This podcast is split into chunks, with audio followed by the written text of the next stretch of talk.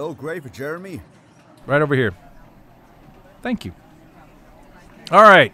So today on the Ellul Cafe, we are joined by our friend Savannah. Savannah did uh, a fantastic job. Actually, when we first started this podcast, uh, they created a logo for the podcast, and I was a little like, eh, I don't know if this is where I'm feeling it. It's not really going the way I think. Uh, it was kind of cool, but you know, I was like, I need something a little bit more in line with what we're thinking. So as soon as I realized like we need to redo this, I thought of my friend Savannah. And Savannah's a communications student here at Moody and had been in visual design with me, but uh, I asked her to take a shot at it, and she did a killer job. So the logo you're seeing on um, the art for this podcast is actually something Savannah created. And I just wanted her to come in today, talk about that, and talk about working with technology and visual design. So welcome. Thank you. It's good to be here. Thanks for hanging out. So, talk about this experience because you had to work with me, which is probably not the easiest thing in the world to figure out, like, what exactly does this guy want uh, in making this logo because it was, you know, it's Jacques Ellul. I mean, like, we're trying to get this right, but it also kind of has to feel. So, where, when you started drafting and thinking about this logo, how did it come to you and, and what were you thinking in that direction? Yeah. So I started, uh, I think almost immediately after you kind of invited me to work on the project. I, like, on my way home, made a bunch of different drafts of just like what I was thinking based off my notes from our conversation. So Mhm. that was the first step, um, to just like get on paper, or actually not on paper. I was probably using my iPad. Mm-hmm. Mm-hmm. like just to get some ideas of what came to mind for me when we were discussing uh, what we wanted to create. Mhm. Uh, but then after that initial just sort of brainstorming step, uh, I went back and did some research. Hmm. So I didn't know that much about Ellul, so I had to go and look him up and see what he looked like Mhm, and sort of mhm. what he was known for. Uh, and then I also listened to the first episode, which by that point had already been released Mm-hmm. and hearing sort of the, the way the conversation worked and sort of the, the subjects that you Mm. guys were touching on changed sort of my concepts or at least narrowed them down. Mm-hmm. Um, and so from that point, I was able to take my initial set of sketches and turn them into some more concrete drafts. Um, I thought a lot about themes Mm. and locations, uh, sort of like the place in which we wanted to frame the podcast. Yeah, for sure. Um, and so I think that was like one of the really key elements that um, that I was thinking about as I was developing the logo. Mm. And so, and we actually went through a bunch of different colors and a bunch of different So iterations. You were extremely patient with me because you were sending it like, oh man, um, he's going to tell me to do something else, and he's going. But you had some really killer ideas, and I, I uh, as we started playing with even like the idea of using, um, like the fluorescent light, almost sign type feel, and uh, even playing with Ellul, it was it was interesting to see kind of even playing with the notion of like he's you know the patron saint of something, uh, slightly tongue in cheek. I'm not I'm not saying he's been officially sainted by anyone but me. It's okay. I, I think he's he's uh, he's one of those voices that continues to speak to me and encourage my faith, but also challenge me in the way that I do what I do in terms of being a communications professor and even thinking about how I engage with technology. Uh, but I'm fascinated. I, I would be fascinated, so I'll ask him when we get there what Ellul thinks of what this logo looks like. Like, would he be like, "Yeah, I don't know. You probably could have picked me with more hair," or like, "Well, dude, we got pictures of you. That's what you look like." So, um, but as we started working through that and, and thinking through those kind of signs, we were trying to make this as much about a conversation and a place as it was about a, a person that was, hey, this is a place that he would hopefully enjoy. Like it wasn't just this isn't about Ellul. This is about thinking through. Is there if Ellul showed up at a place, what kind of cafe would he be in? And it felt very almost like late night. Everybody get together. And you got these really cool kind of fluorescent lights in there, and even thinking through some of the color components and choices that we made, thinking through how light works and what light's supposed to do in terms of the way the conversation should be headed. So, uh, anything else that was that stuck out to you in that process you started building it that was even thought processes that you were thinking about behind that? Yeah, um, I think just a note you mentioned, you know, kind of coined this term of him being like the patron saint. Um, and I thought about that a lot actually because in at least the the Christian traditions that I was raised in, Mhm. um, we have like really tended towards um, disembodiment Mhm. first uh, from place. Mhm. Second, uh, separation from media and culture, Mhm. or at least uh, pitting ourselves as opposed to. Hmm. Um, so there's this sort of like we can engage with it, but only if we convert it to our side, which I think is an interesting dynamic, Hmm. whether or not it uh, may be correct. Um, and then also just the really obvious sort of schism that's happened between like uh, the idea of saints um, Mhm. as we see them in say like the Roman Catholic Church or even the Eastern Orthodox Church. Mhm. Protestant traditions are are sort of put off by that, and there's a lot of uh, religious and cultural baggage there that we've been unwilling Mhm. to accept. And so, um, I thought a lot as I was creating this cover, like there's so much healing to be done. First of all, like recognizing and like bringing this these abstract conversations and putting them back into like places that affect us and that are real for us. Mm. Um, so that was the first. And Okay. then second, um, being connected with saints, whether or not they are technically Yeah. patron saints, Yeah. um, that have like gone before us and that continue to encourage us, which we might overlook, Mhm. um, specifically in our tradition. Uh, and then also sort of re-engaging with media and culture Mhm. in ways that um, are beautiful and, and redeeming. Mm. And so, yeah, thinking about that in sort of the iconography of him Mhm. as a saint, the Mm. Sort of fluorescent light look, Mhm. um, and then like giving the cover enough space to like sort of hold the abstract view of this place as a cafe. Those were Mhm. all things that I was thinking about. Yeah, and, and so as you're talking about putting it back into place, why is that? Why do you think we struggle with that so much, or why is that so important to you to put back into design, in terms of place and time? Because that's the other part of this is time. Like he's not a, a, a person of our time, and I would probably argue a little bit that we, and I just I'm agreeing with you in the sense that we aren't comfortable with the na- the nation of saints, and uh, hey, this is saint hood somehow like okay this is oh that sounds like an interesting album.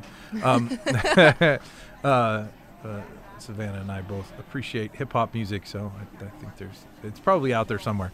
Um, but then the idea of we may not call them saints but we still refer to or look up to and are informed by things like, like we like the reformers so we'll talk about calvin and we'll talk about luther and we'll talk so we've turned those people into saints even though we won't use the language but we then tend to try to take what they said, bring it to now, um, and in that sense disembody them. Like, okay, you're not from this particular place, this particular time, with this particular context, um, eh, which is fascinating to me because that's ultimately what uh, one of the things Ellul was trying to wrestle with.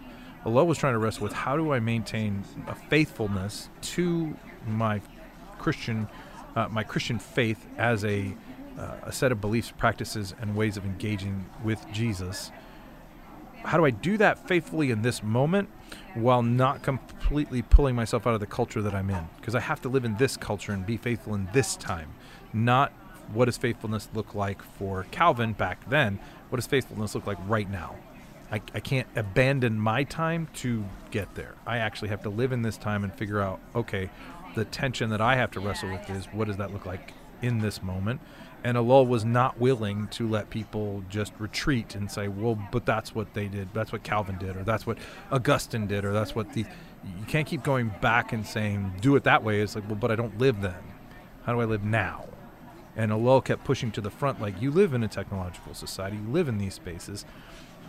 You are not, you know, this isn't your world, but you're supposed to live faithfully as people who follow Jesus in this space.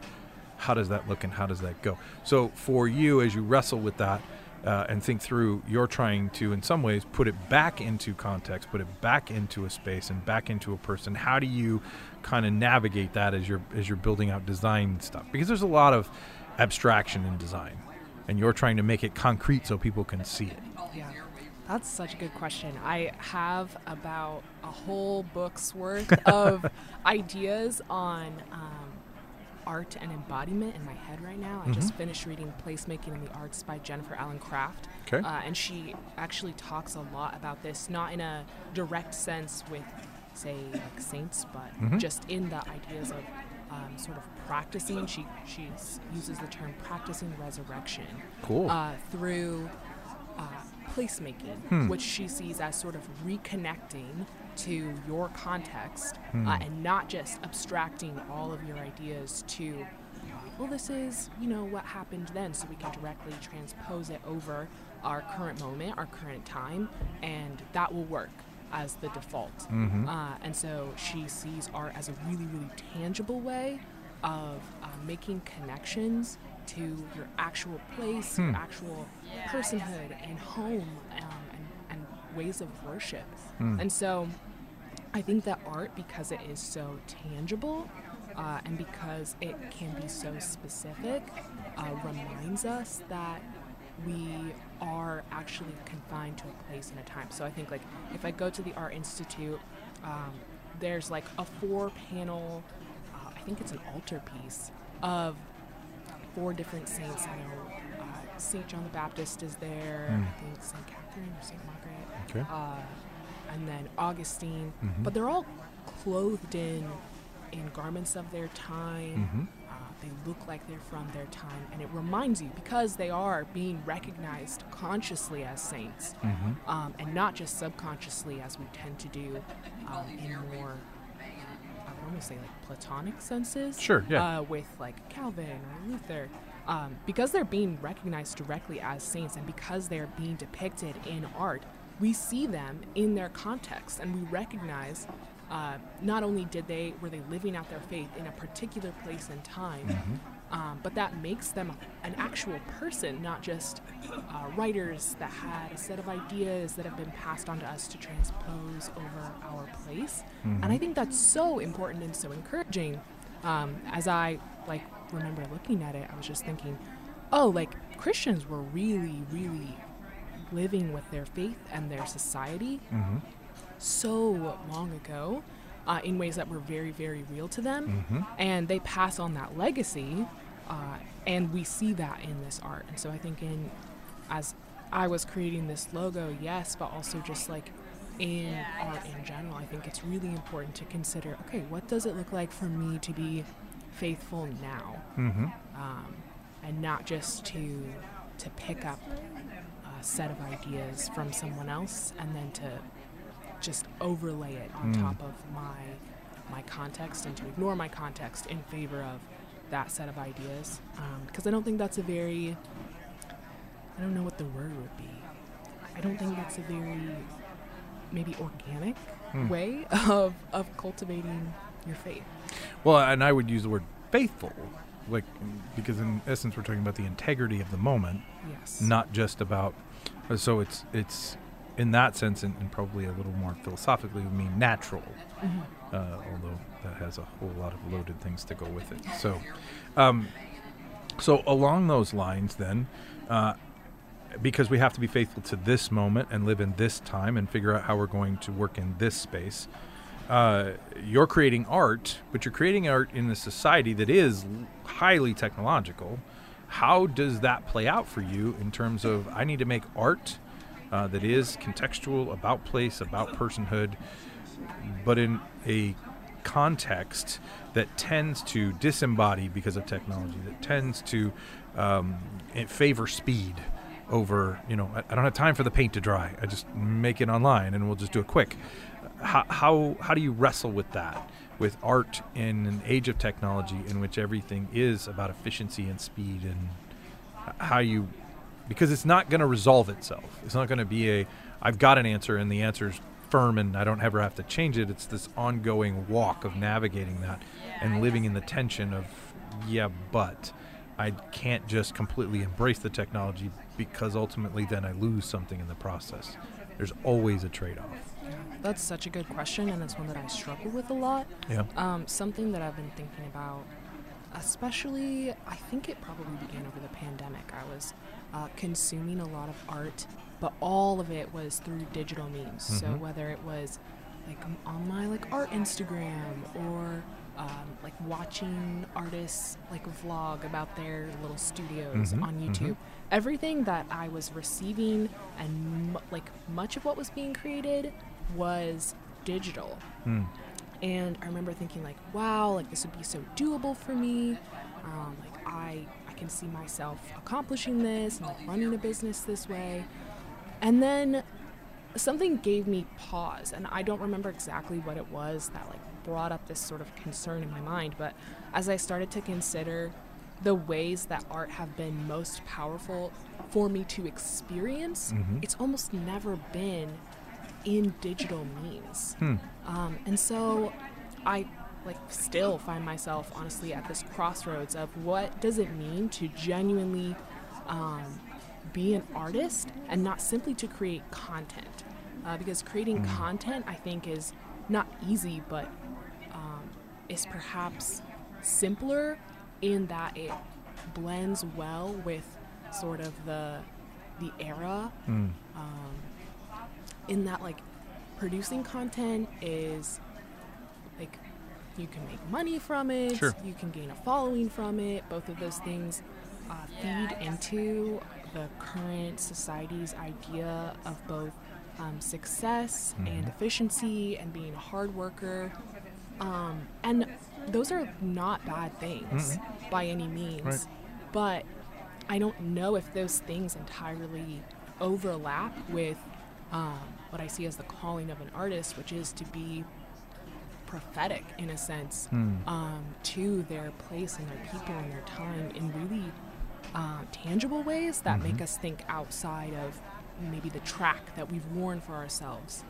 Um, so yeah, I would be curious almost to ask you in return, like, how do you think? Like, do you think you can truly be an artist and not simply a content creator um, in purely digital ways? So, and and so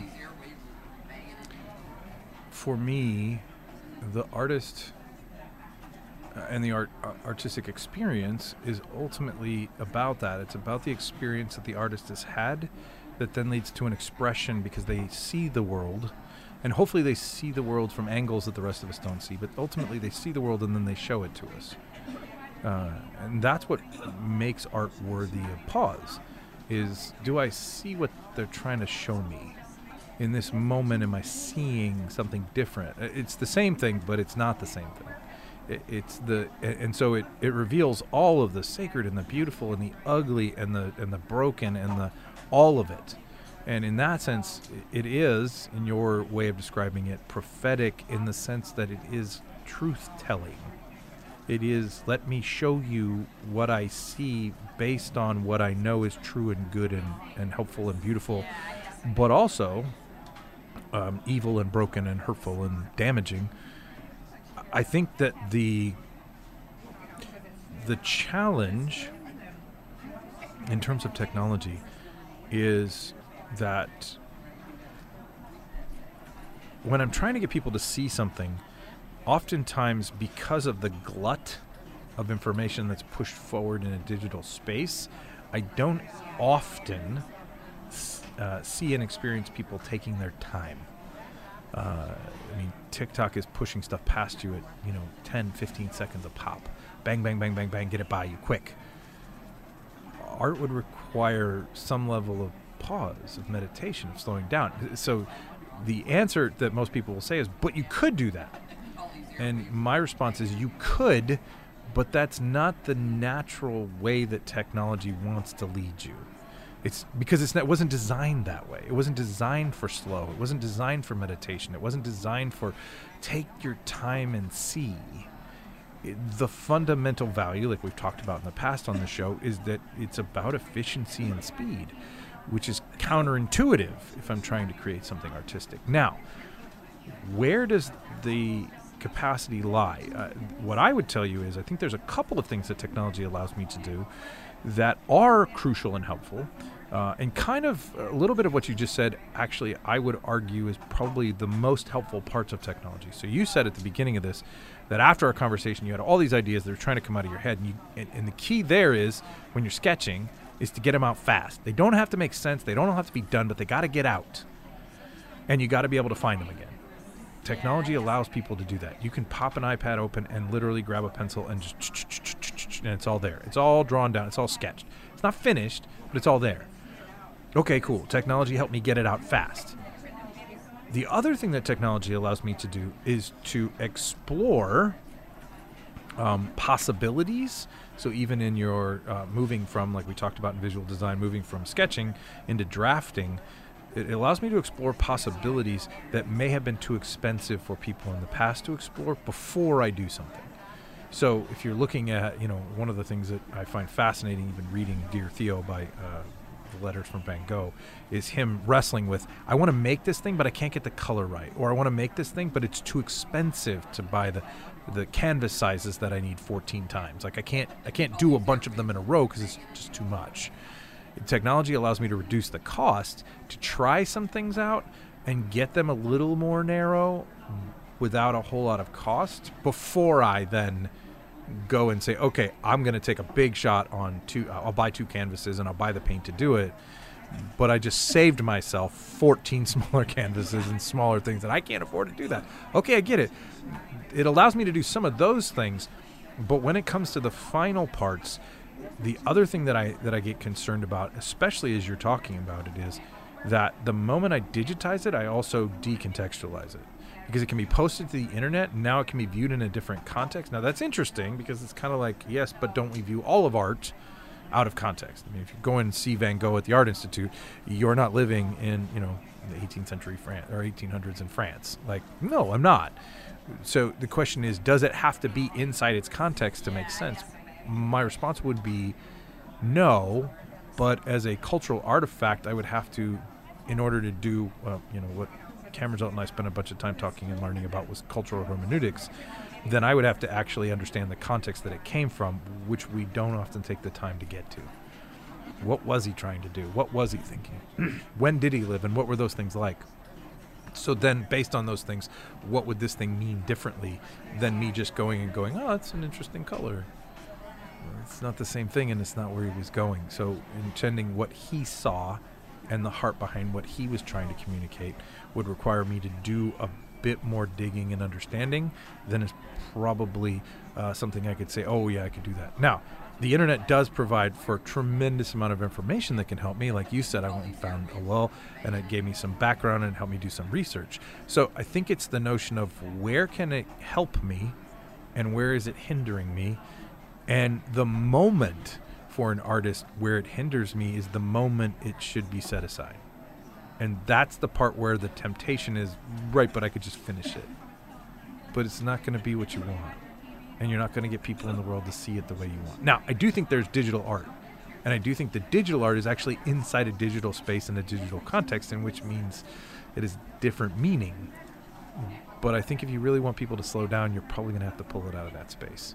Because to really see something, uh, to really see a person, to really see a, an image, to really see any kind of artistic expression is going to require my attention and my technology is not good at keeping my attention, not at least for long enough periods to actually meditate and think through what it means. Does it make sense? It does. I have an image that's coming to mind as you're, you're talking about that last bit. Tell me about it. It almost. So I, I grew up in a valley that's just surrounded by mountains. Yep. And you can drive to the trailhead. Uh, it gets you there quickly. It's pretty efficient. You can transport like large amounts of people Yep. uh, pretty fast. But if you want to actually like get to the mountaintop, you probably have like a couple of options. You can take the tram, or you can hike, Yep. maybe ride if, if you can ride and have those resources. And so while there are opportunities to get to the same place a quicker way, the experience is fundamentally different. And so recognizing I don't know, it almost sounds like creation is this kind of of journey where you need to recognize when you need to be in the car, getting quickly to um, to the place that you're looking forwards to exploring, Mhm. and then when you get out of the car and you go explore. Um, that's Yeah. sort of like what I'm what I'm picturing as you're describing when to make the decision to um, to enter a slower method of Mhm. both creating but also um, creating spaces for people to view what Mhm. you've made. hmm Well, and the the desire to hurry is is still grounded to a, a large degree in our sense of a limited amount of time. And yet, the desire for creation is grounded out of, is, is coming out of the garden, out of the image of God, out of the way He made us, which wasn't built with that. It wasn't built to think about time as though I need to hurry, because it had all of time to play with. So, this brokenness that we experience makes us think of time and I've got to hurry up and get through this and get through that. Like, well, I, I got to finish getting through this museum. And it's like, that's not the point of the museum at all. But you're like, but the day's going to end. And then I, but if time wasn't thought of like that, which is what I think art ultimately forces us in many ways to do, is to acknowledge our humanity. And it's best when we're slowed down. It's best when we get to the trip. Fine, you want to get there fast, great but you're gonna miss everything if you just keep. Hey, I'm just gonna hop on a four wheeler and we'll keep going. Like, yeah, you missed the whole point. The whole point was what's right in front of you, and that only makes sense when I'm actually slowing down enough to start engaging. What do I see? What does this mean? What what's going on in this space? Um, I went to. Uh, I had the opportunity to take some students to Costa Rica and I spent a night in the rainforest. Um, Uh, so I, I, I, we went and we're working on a multiplication center. Basically, a, a, we wanted people in Costa Rica to uh, learn how to share the gospel themselves. So it wasn't like let's send a bunch of missionaries. It was like we're going to go build a space for people to come and learn how to share the gospel with their neighbors in Costa Rica. We're not trying to. But when we were done, I was like, okay, I want to, you know, I'm not going to get back to Costa Rica. Let's see what this place is like. I'm like, so can you show me all of Costa Rica in three days? And they're like, well, I don't know if that's it. But they're like, cool. So uh, they took one day to a volcano, one day to the rainforest, and one day to the beach, and it was phenomenal. Um, but we went to the rainforest, and I'm not a big fan. I gotta, I gotta say, because I was sweating in my sleep. it's a uh, it was not, not like air conditioned. I was literally, and I mean, it was in a cabin. It was closed. It was safe, but it was still like there's a lot of noises, and it's warm and damp and when you wake up in the morning and you're pretty much drenched in sweat, it's not exactly the way you want to wake up from a long night's sleep. So it's a little weird for me. Uh, and then I sweated the whole day. But what was fascinating to me was you're in the woods and you're walking by and you're like, oh, there's so much color and so much interesting stuff, and you could just go, let's go on a hike. The hike wasn't interesting because we went through the woods and got through it. The hike was interesting because, dude, that's a poison dart frog and so we got to stop and we got to look at it. That is a setup. That's that's a whole colony of army ants moving that thing together. And you're like, this is okay. Everybody back up because we don't want to get near them because I don't want to deal with them. But they're carrying these massive pieces of wood and all this other stuff, and you're like, right? I could have just walked by all this stuff because it's just trees and ground and leaves, and that's it. Bye. But all the stuff that was interesting to look at required me to slow down. And I could take pictures with it, but the thing that I've always come to the realization of is I have never taken a picture that made me see and feel the sense of, did you see that? That was amazing. And I've seen tons of great photographers, but every single one of them will admit this is falling short of that moment. The moment itself was better than the picture I took. How do we actually stop and see all these little things and details, all the things that we're going to miss, all the things that were intended? We're only going to do that if we actually slow down and acknowledge, hey, you know what? I have a limited amount of time, but there are reasons he put the things in front of me to see. And if I miss them because I'm going too fast, which is something, again, my technology is going to encourage. Will at the end of my life, I wish I'd have gone and done more stuff and accumulated a higher quantity of things, which my technology will let me do. I've seen 4 million TikToks. Cool did any of them matter? Did any of them stand out? Did any of them connect with you? Did any of them do anything to your soul? Or did the long progression of 4 million TikToks just wear you down and make you want to quit? At some point, I got to ask the question what if we spent way more time on quality, which is what art makes us do, makes us see life? So, um, as you're wrestling with this, and as you're engaging with technologies, what other questions are you running up against in terms of your technological engagement that are making you go, hey, uh, this is probably not the greatest thing for me? Or maybe it is. Maybe there's things you're like, this is super helpful for me. That's really interesting. I think I would agree, especially as a student. Um, that that technology to some degree can be so helpful both for the yeah the quickness of your life is just incredible. Um, and your resources may not be available so i can't bring my set of gouache paints and paintbrushes and canvas to school every day. I can't just you know sit down in class and pop open all my supplies and start painting Why not? I don't, just go for it. I'm sure your professors will be fine. Oh, absolutely. You know, it's really the slanty little desks. you know? but Everything just slides off, it really does. Even your even your textbooks. right? But I can like use my iPad to at least capture ideas that I connect with Mm-hmm. um, and draft them for later. And sometimes I feel good about the the state that they're in. And other times I know that like I'm I'm storing up almost a bank of ideas. to, Absolutely. uh, explore at a later time and in a better way, both when I'm more skilled and also uh, when I do have supplies available, and Mhm, time mhm. available, um, to see and create what I want to see and create. Mm. So, in that aspect, I'd agree that technology is absolutely invaluable. I would not have like the current skill levels that I have if Mhm. I didn't have access to that kind of practice. Um, but I think the relationship to time is a really, really strong drawback for me because uh, you begin to experience your life so much more quickly Mm-hmm. with so many more things jammed in Mm-hmm. that time begins to feel as though it's severely lacking. Uh, you're you're filling so much space, um, and you're learning. You've created a pattern for yourself of both intaking and exporting things at that speed, but it's not happening in a way that makes you feel as though it's um, productive isn't even the right word. That's a word that I would use within the framework of, of a culture where everything needs to be done quickly. But um, there's just no space to sit still at all.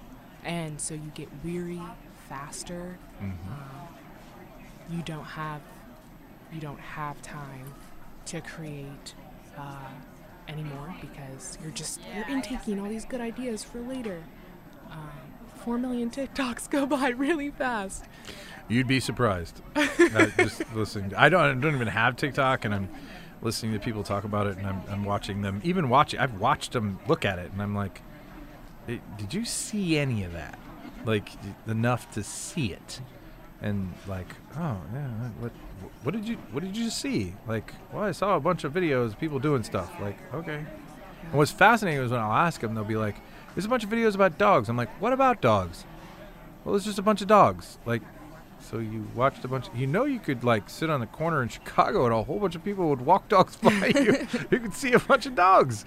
You'd probably see more than the dogs if you slowed down. So, I think it's just so interesting how, say, like as a child, I did so little compared to myself now as a young adult. And yet I know things so much less. I, the other morning, it's spring, finally. I think it's snowing now, but it's spring. oh, good. That's nice. Thank you. And um, I heard birds singing, hmm and I was reminded there's uh, there's birds that live in the forests around where I live, hmm and they make a really specific sound when they're um, warding off like a hawk or an Mhm, eagle or mhm. something that's nearby. And if you imitate them, it will draw a whole flock of these little tiny birds, and they're ready to like beat the neighborhood bully. They're like, "You don't mess with our kids. Like this is it. We'll we'll." Have you been attacked by birds, Savannah? Let's be clear here. Oh, absolutely not. okay. but Okay. Good. Good. Good. but I've seen flocks of them ready to try. sure.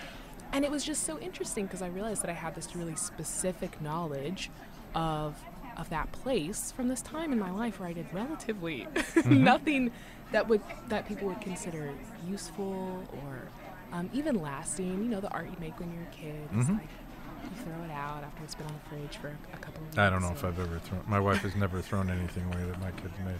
I Probably throw still away sitting the in a bin I somewhere in my garage. There's four billion bins of art stuff in my Oh garage. my. Yeah. But Love you, honey. Gotta save the bins. Right. Sometimes. Yeah, sometimes. Okay. But now, although by my own standards and by the culture standards, like I know many more things, I accomplish many more things, um, I have almost no real knowledge of the world around me in the same way that I did uh, as a child, where everything was learned through experience and Mhm. time in Mhm. the world.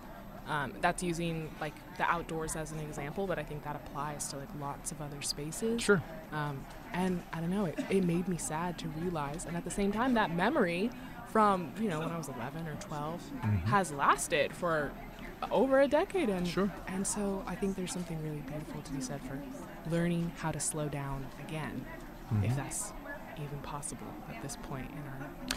I think it is, but what I think is I think is challenging there, and this is what, um, where I think that most people are are.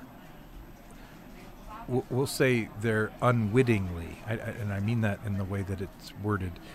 They're not aware, uh, unknowingly, but uh, unwittingly. uh, Like they may know it, but they don't really know it. Influenced by technology is in the expectations it's created. And so you're talking about what productivity means. And it's created expectations. And so when those expectations aren't met in the way that the bulk of us have come to accept as these are standards for what you should, hey, eight hour workday, come on. When in reality, the the standard expectation, to be clear, is that over and over again in research, it keeps coming back to you have about three hours of creative work a day that you can do. About three. That's it. You're done. So great. Check your email for the other five. But realistically, you're about three hours of good work in you a day. That doesn't mean that you should just do three hours of work, but it does mean, hey, you're probably not going to do any, a ton of creative output. And so there are other things that have to be cleaned up and ordered and structured. And I would say, like, you could do a six hour day, three hours of creativity, and three hours of, so three hours of creativity, make chaos, and then three hours of putting everything back in order. Hey, good six hour day. Sounds like a great thing to me. Let's get going with that. And I'm good with like an hour lunch. So let's, let's, yeah, we can call that it. But the point is, if you think it's eight to 10 hours a day and eight to 10 hours a day of answer emails and do this stuff and write this stuff and be creative and be creative for 12 or 14 hours at a time, you and, and here's the key the technology not only tells you that that's possible but our media uh, outlets tend to glorify the person who can. And so we look at people like and, and, i think he's brilliant. You look at people like elon musk and you're thinking that dude works 120 hours a week and you're like see if you're a genius you should. But my concern in moments like that is that we've created expectations that are unrealistic of what humans should be doing. And so when we don't meet them, we feel a sense of loss or disappointment or or and, and this is the worst part, anxiety and failure that a lot of people are wrestling with and they're not sure where that came from. And my argument, some people have said, well, social media is making it. No, it's not social media. Social media is too easy to blame. It's actually the entire internet itself. It's the entire technological structures and systems around the internet as well, and all the media components that go along with it that have created the set of expectations that Savannah has to not spend time just looking at the birds because you're wasting it. What does that mean? Who decided we were wasting or not wasting? What does it mean to say that three hours of productive work? Well, that's what all we've got, right? But well, you've got to work at least twelve. Why? Who said that? And and the challenge that I often bring for people as Christians is um, there is a a sense of like, well, you live in the world, but you're not of the world. And my response is that means you don't have to play by their rules. The rules that they set, the expectations they created, the structures that they say you got to participate in, they're not yours. They're the world's. So if you're in it but not of it, you can play by a different set of rules. Why? Because the kingdom did. Because Jesus does when he shows up. He plays by a completely different set of rules. There's moments you're like, you can't talk to that person. Eh, I'm going to talk to him. You can't do that. Eh, I'm going to do that. Like, all the rules and the expectations were things the world set. And largely, to be clear, they are the outcomes of the world's processes and outworkings that are built into the expectations and the design of the technology that we're talking about. They don't play toward our faith. They can be used because there's technology all the time. Jesus using technology too.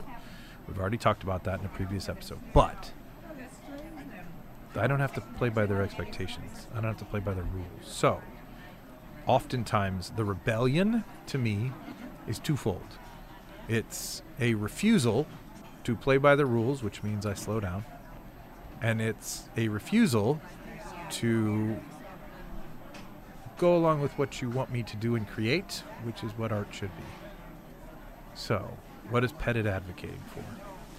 I'm advocating for a lot more napping, slow down, and a lot more creative expression like art. Good, go for it. That's the rebellion. That sounds great to me. Rest and art. You do those two things, you look a whole lot more like Jesus. It's a pretty great commission. So, uh, if you're like, okay, so Pettit's going to host a napping and art create, yes, okay, that's what we're going to host next. But but I think the point is that it is like Ellul's talking about to live in that tension. I'm not going to throw the technology away. I don't want to throw my iPad out because I do get some good ideas out of it. But it's to immediately let it go the moment it doesn't help me get to rest, the moment it doesn't help me get to creativity and expressions that are more consistent with the way that God made me. Then fall in line, follow the orders, work the 12 hours, get the job done, check all the boxes, do all the things. I don't see in any way, shape, or form that Jesus played in any way like that. Not at all. That kind of dissimulation is a word that I heard used Mhm. for that recently. Uh, is so necessary if we're going to actually practice living uh, within the narrative that we see in Scripture. I don't see a way around it. Um, if we're going to act like it's in any way meaningful um, for not just historical reasons, but like our very own lives um, and experiences as embodied people um, that have souls which are like damaged or, or Mhm. healed by the ways that we engage with the world. We have to take that seriously and and dissimulate from the practices that are just built in. All right. So, other than napping, uh, what ways are you wrestling with this tension personally, and you're trying to develop habits toward personally yourself, just practically speaking? Yeah. Uh, that our audience might be like, "Oh, yeah, I never thought of that or tried that." I, and I get it. Yes, you heard Pettit say, "You can take a nap." I'm totally in. Let's go. Uh, if you if you ask me, I'm ready to go full Spain on this. Like, let's just go all in siesta, two hour nap every day. But I'm also the dude who'd be up till midnight eating dinner. So you kind of gotta temper what you're saying here, because I'd totally fine being the late up at night. Yeah. I think two two separate practices that I use just in my daily life. One is deleting TikTok when I need to delete TikTok. Um, Yeah, this wasn't a TikTok rant. I wasn't trying to get you all to, but No, it's kind of no. turning into that a little bit. no, I I love TikTok. Um, there's so many things on it that do inspire me to create, and I, I'm really appreciative of that. Or like genuinely just things that bring me joy Mhm. uh, when I am in a hurry, and Yep. that cause me to like slow down and laugh, and I appreciate those things. Mhm. Um, so it's not so much like, oh, TikTok as an app. Rather, it's when I notice that um, my consumption of time has changed from uh, using it consciously to a subconscious desire to make time go quickly or to get some rest and then to just go through as many videos as I Mhm. can to make use of the time. Uh, when I notice those patterns in myself, I start to recognize that I'm actually losing time Mhm. uh, and that the way in which I've ordered my uh, desire to like dull emotions or Mhm. procrastinate actually creating something that is meaningful to me uh, has swung out of whack and Mhm. so it needs to be brought back into order somehow so i just periodically delete it for Hmm. large spaces of Sure. time if i have lots of other things to get done i'll get rid of it if i have too little to do and i'm spending all of my time on it instead of on pre- like projects that i really am excited about uh, and crave time to spend on then I'll delete it. And then when I feel like, okay, I'm, I'd really enjoy like looking at it right now, um, then I'll, I'll get it back. So that's one practice. All right, wait. So and, and so, and that, and that can be applied to a bunch of different apps, not just TikTok. And and one of the ways that I've encouraged people when they've asked me about this is, are you, um, because when the app or something like that is on a device, we tend to wind up feeling drawn to it. So when I feel the pull of that, if I can just take a split second breath and ask, okay, I'm being drawn to this. Is that what I should be drawn to in this moment? Because I need to laugh and I need something funny and I'm just winding down and having fun. Or I'm noticing that I'm being drawn to it more than because really what we're trying to get at here is not about the app and it's not about the content and it's not about it's about the desire. What's going on in my desires and are those desires you know what i want to laugh at something and i want to have okay great god made you to laugh for sure and we could use probably a whole lot more laughter in this world right now where are my desires at and if it's being drawn to something and i can go yeah this isn't the kind of desire i should probably be uh, fulfilling i should probably think through taking a break and and even thinking one of the ways that i've been encouraging people to do that is to think of all of the apps that you have are temporary always and you say, well, but I put it on my phone. It's been on there for a year. Yeah, and then you're going to trade that phone in, and it's going to go away. All your apps are temporary, always. So if you think of them as you can put it on and take it off, and put it on and take it off as much as you want. I've told people before, I download the Chipotle app every weekend, buy Chipotle, get the points, and delete it every weekend. And they're like, why would you do that? I'm like, because Chipotle probably updates it once every week or two. So realistically, it's just going to reinstall. It's the same thing. Why would I want to keep it on my? They're all temporary let them go, like you're saying, when it's not drawing you to places that are helpful, even in just that season of your life. So, number two. Number two um, is as, I don't know, maybe like classic or overused as it may seem, um, journaling by hand mm-hmm. rather than digitally. Mm-hmm. I know technically that uh, writing on an iPad with your pencil um, is supposed to like help you remember things just as well. Cause Actually, it doesn't. you're still writing technically, mm-hmm. um, but the process is very different.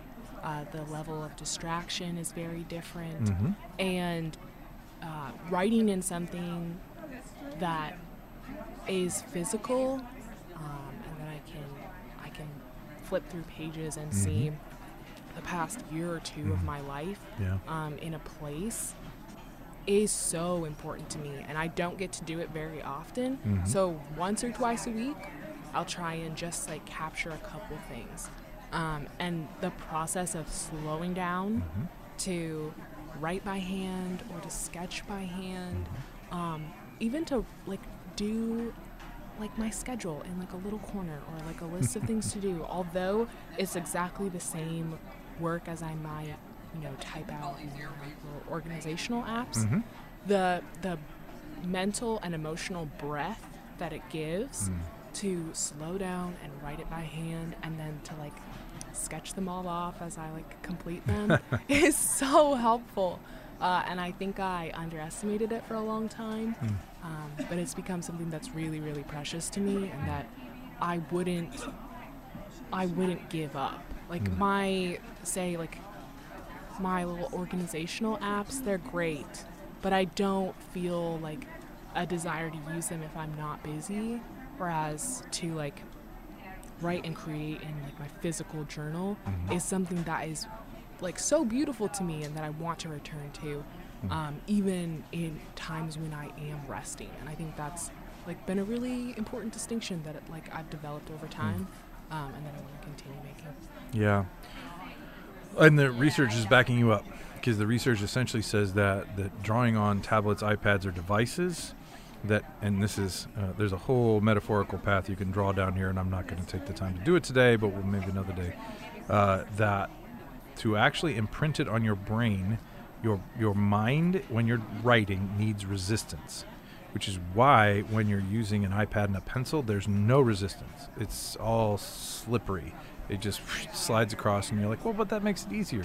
Right but the resistance is actually what's imprinting it. So even things like gel pens aren't necessarily as good for your memory as like a pencil or a ballpoint pen where you can feel the drag on the paper. It actually is making imprints in your mind to remember things. When it goes too fast when it slides too fast which by the way is a perfect metaphor for technology you lose it when you actually have the draw, the pull, the resistance, that's when you're going to take the time and remember it, which means you'd have to slow down.